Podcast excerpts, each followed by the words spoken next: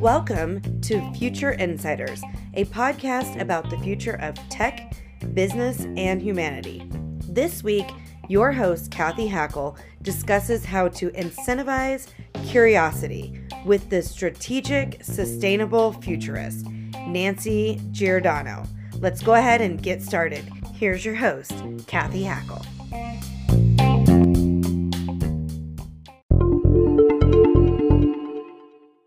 Today, I am joined by Nancy Giordano, strategic futurist, and one of the most interesting people I've met in the strategic foresight futurism world. Um, so, Nancy, thanks for being here. Thanks. That's quite a compliment. Oh, thank you. so let's tell folks a little bit about what you're doing. Um, and we're going to be talking today, by the way, about some of the, the work Nancy's done and also some of the things that are coming up uh, in the next couple of days um, that we're really excited about. But Nancy, tell folks a little bit about who you are and what you're doing. Yeah, I mean, I think again, to your point, I just describe it as a strategic futurist, but it's about helping people, audiences, organizations, uh, companies build a more sustainable and relevant um, path forward, one that generates long-term value as opposed to just being focused on on growth. So there's really a paradigm shift I think it's happening in business and I help people better prepare for that.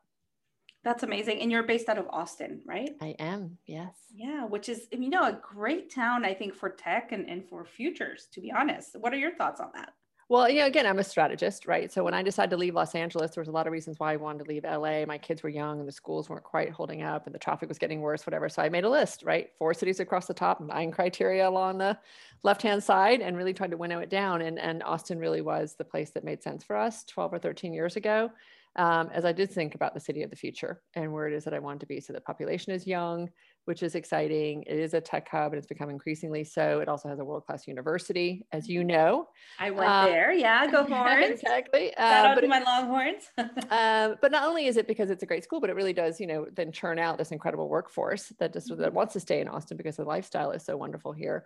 Uh, but it also has a really open culture. So when you think about whether it's government or entrepreneurism or any of the things that kind of drive Austin, it's really about building networks of connection and support. Mm-hmm. And so unlike LA or New York or other cities I've been in, there's really a drive to want to connect with one another here and a lot of infrastructure for that. So it just felt like a really welcoming place to be. Yeah.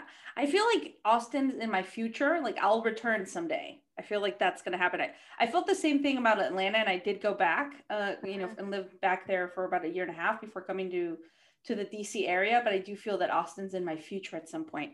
So we'll see you know we'll see yeah yeah, yeah. It's funny because i grew up in atlanta. So to me atlanta is this really i mean austin's this really interesting like view of what atlanta was when i was growing up mm-hmm. in the 70s and 80s uh, so it's a big small town still right? We don't have a big major sports team. We don't have big huge high rise buildings that are you know with big huge logos on them um, the way that you see in other cities. So there's something really interesting about sort of this new economy city that austin mm-hmm. is uh, so yeah, yeah, come back, come back. We come back. fascinating people here.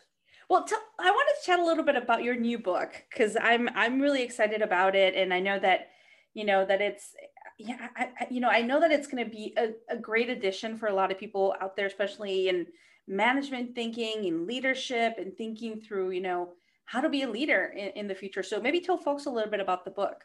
Well, you know, in some ways, I'm the front end of the work that you do, right? I'm trying to prepare mm-hmm. people better for the work that you do. Because, you know, I'm such a huge fan of yours. And when you meet the other technologists and designers and entrepreneurs and scientists and engineers who are building the future and you ask them how far along we are, it's like really, really early days. You know, I would say it's like 1%. Um, so if you imagine that we have this opportunity to go build what the future will be, and we get to reimagine, rethink, and rescope every institution and every um, practice even of what it is that we do, we realize that we really have an outdated mindset that is trying to build the future and it's just not working right? We're seeing a lot of breakdowns around that both in the societal perspective but also even um, individually. We're just feeling like we're not keeping up. And so what does it take to upgrade our way of um, approaching this? And so the book is called leadering. It's the ways visionary leaders play bigger. It's filled with stories and anecdotes and statistics and case studies of how people have shifted their thinking because one of my theses is not just what we know it's how we think. And if we can't change how we think we won't be able to uh, really contribute as much as we can to this future that's um, like rushing toward us.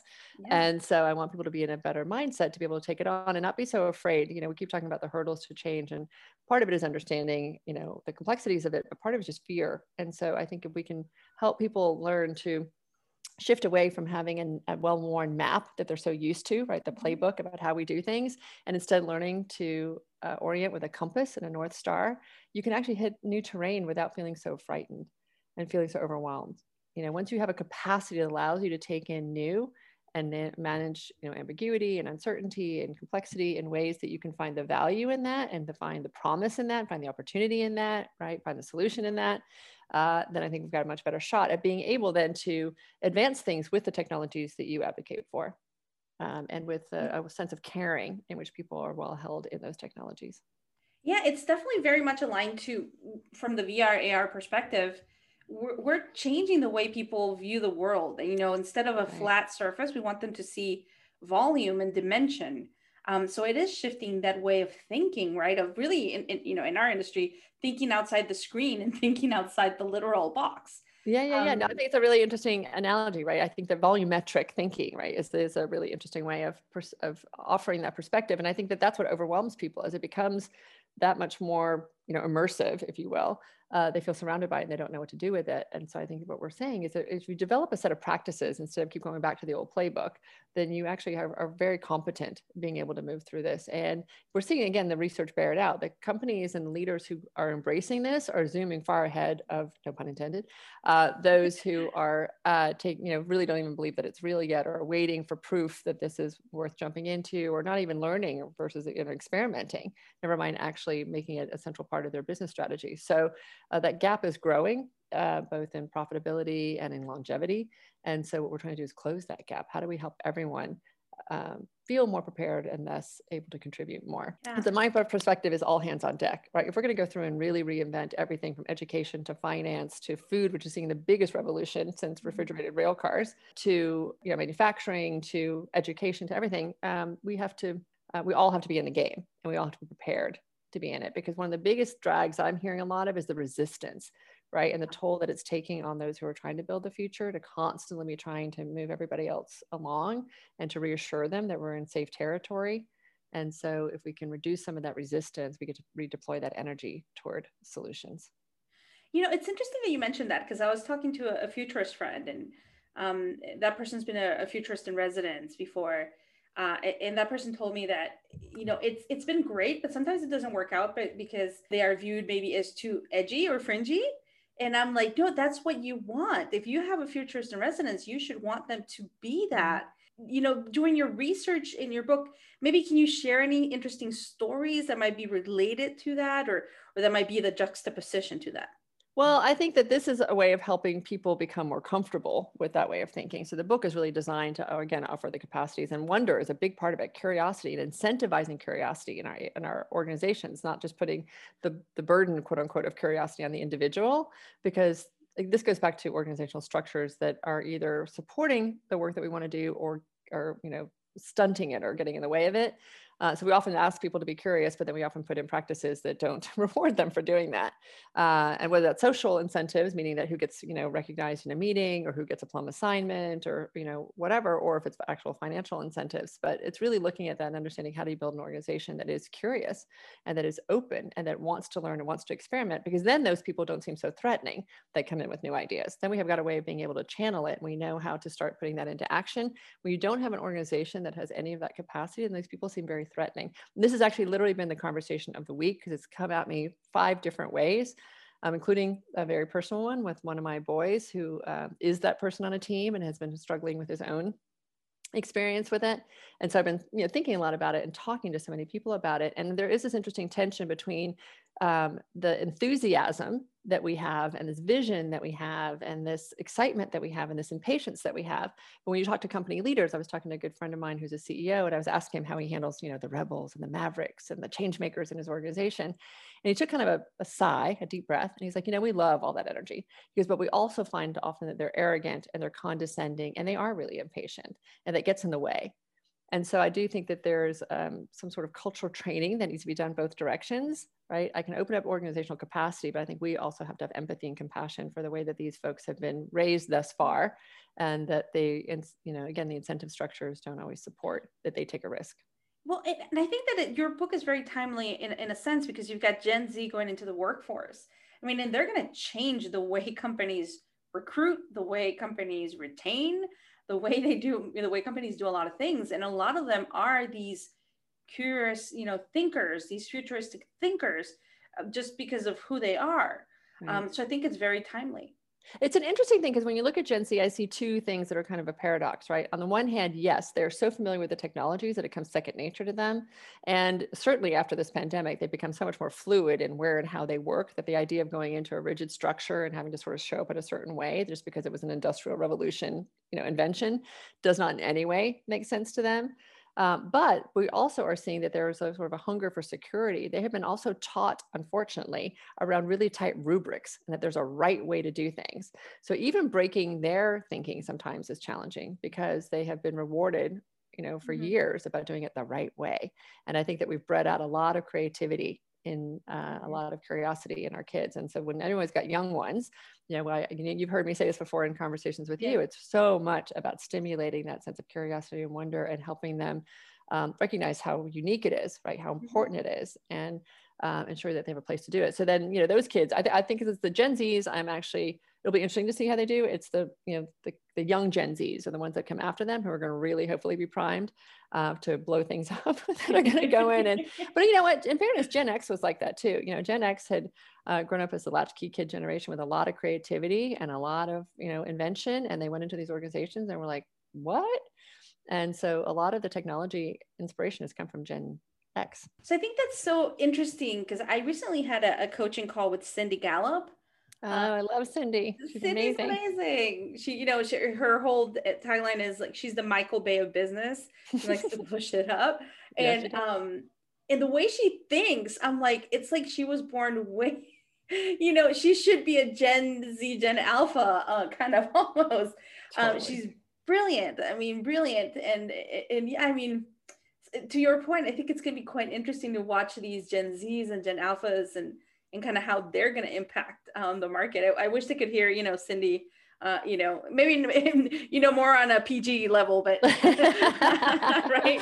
Um, well, you they, know, yeah, yes, I yeah. totally agree. Um, you know, she's just, she's fearless. And what I love about her is that she's always been one who has been willing to call out the, the stereotype or the construct that no longer makes sense. And so uh, she's been a great, you know, role model for many of us and uh, but i think they're all around. And that's just it right? It's not just young mm-hmm. people. It is across all generations and all ages. There are people who've gone in and said this doesn't make sense. And frankly you know what's interesting about cindy she's a woman.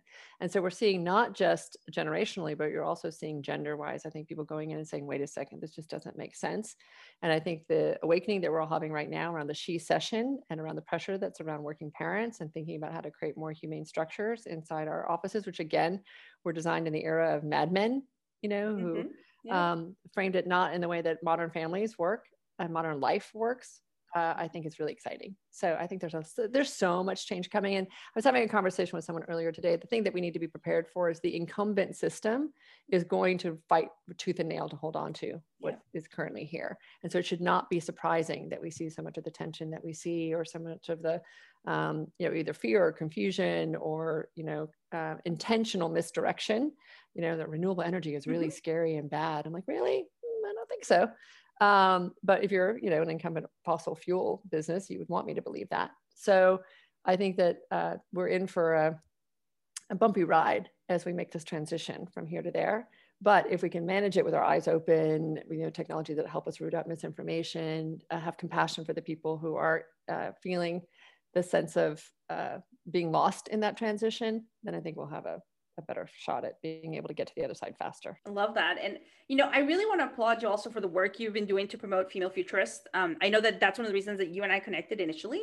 Um, so maybe tell folks a little bit about that, uh, you know, but that whole series you did and, um, yeah, and we're some still, learnings, right, from from that whole experience. Yeah, you know what, I am I am so grateful that we, you know, uh, launched into that right as the pandemic hit because it uh, certainly kept me buoyed doing this when you get to hear these conversations over and over again with the leading futurists around the world that are women uh, because there's a real interesting thing that we all have very much at our core this idea of human centric design and making sure that we hold both humans and society well no matter where the work is whether it's around governance whether it's around you know spatial computing whether it's around organizational design and capacity like we all have our own area of influence but there's a really interesting thing that we all share at the center. Um, but it was really designed because i was i was frustrated hearing conversations around innovation that never quoted women right? Even look at Madam CJ Walker, like she was a badass, right? And nobody knows her name. Yeah. She was the first millionaire woman in the country, and um, because she sold black hair care products to her peers. And how do we not tell her story? So partly, I was frustrated that we always go back to um, old stories that aren't useful, or they're outdated, or just not complete but more importantly, the people who are building the future right now are still also dominated by men, and the people who are funded are men, and the people who are going to reap the rewards of these technologies are men. Women are not enough in the conversation. So at one point, someone threw out a statistic that in cybersecurity it was like less than 8% were women. This was a few years ago, so maybe it's gone up a little bit, but I would argue it's probably still less than 10%. In robotics, I think it's somewhere around 18 to 20%. And, you know, if you look in AI, it's not very high. If you look at comp sci, it's not very high. So the technologies and the industries that are going to literally be building our future are not including enough women in them for lots of different reasons. And so there's a big systemic, you know, um, opportunity to do this better. But I figured if nothing else, at least let's you know include a place for women to have um, more visibility in the conversation right? When people are trying to find someone to have our conference or trying to imagine someone could be part of their team, or if they want to have some insight from a really, you know, thoughtful person, we want there to be a place where you could find them. So Femme Futurist Society is that. We have a list of a, you know, zillion, more than 50 female futurists who are working around the world. We've done interview, interviews with about 20 so far, and we will continue to do more. Um, and we'll continue to grow that network and make the content a little easier and more accessible for folks. But uh, it is a really inspiring group of people. And actually, I was I was just I was saying this to a couple of people. I was listening to a podcast this weekend that had two or three brilliant men. It had um, Yuval Noah Harari, you know, who's written *Sapiens* and *Homo Deus*. Oh, yeah, I'm a big fan. Lessons, right? And Tristan Harris, who was, or Tristan Harris, who ethicist from Google, who's in the Social Dilemma and has started the Center for Humane Technologies, and his partner Aza um, uh, they were great. They were so great, but I was like missing a feminine perspective in that conversation. Like it still felt um, like it was coming, it was missing something. And it wasn't because they're not brilliant and they're not great.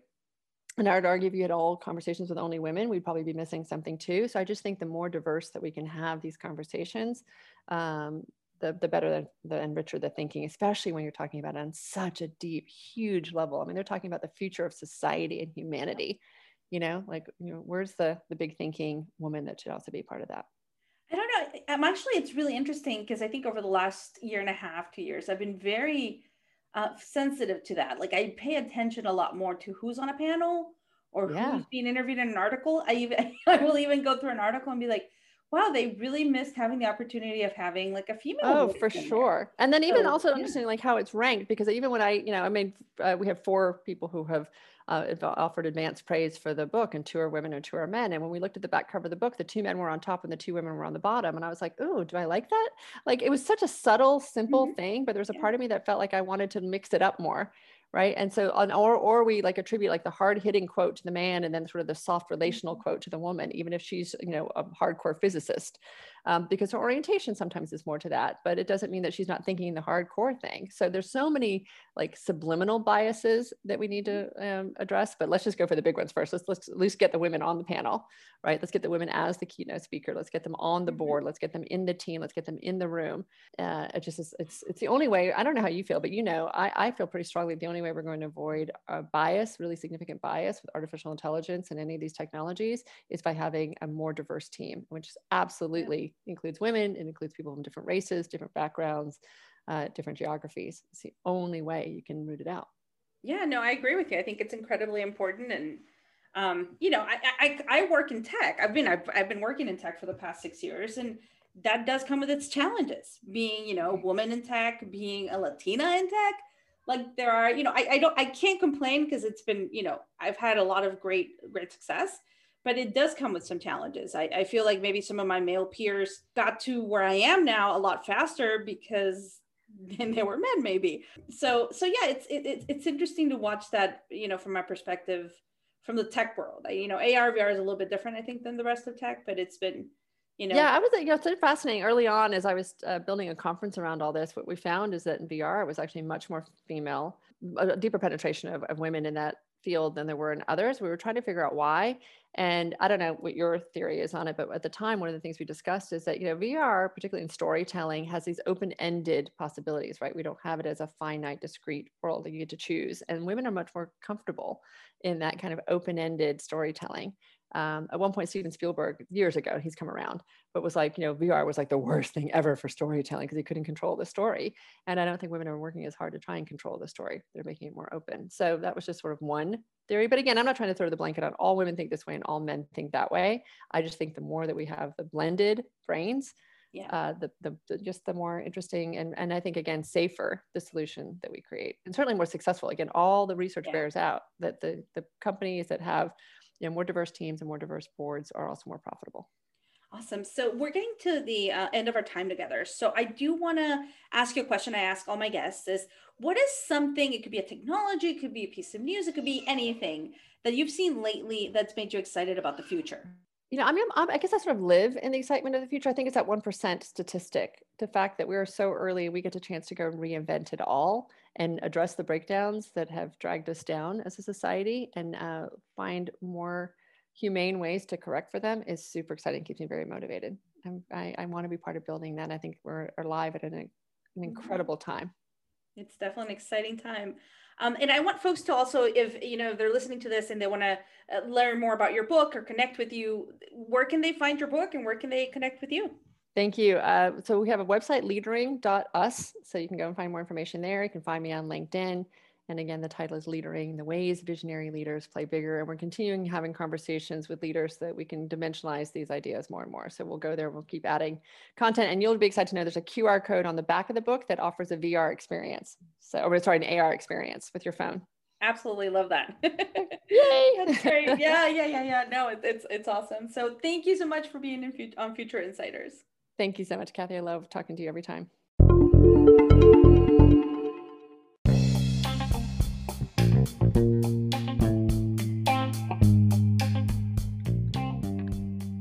Thank you for listening to Future Insiders. I hope you'll join Cathy for more interviews about the future. And don't forget to subscribe and tell a friend about the podcast.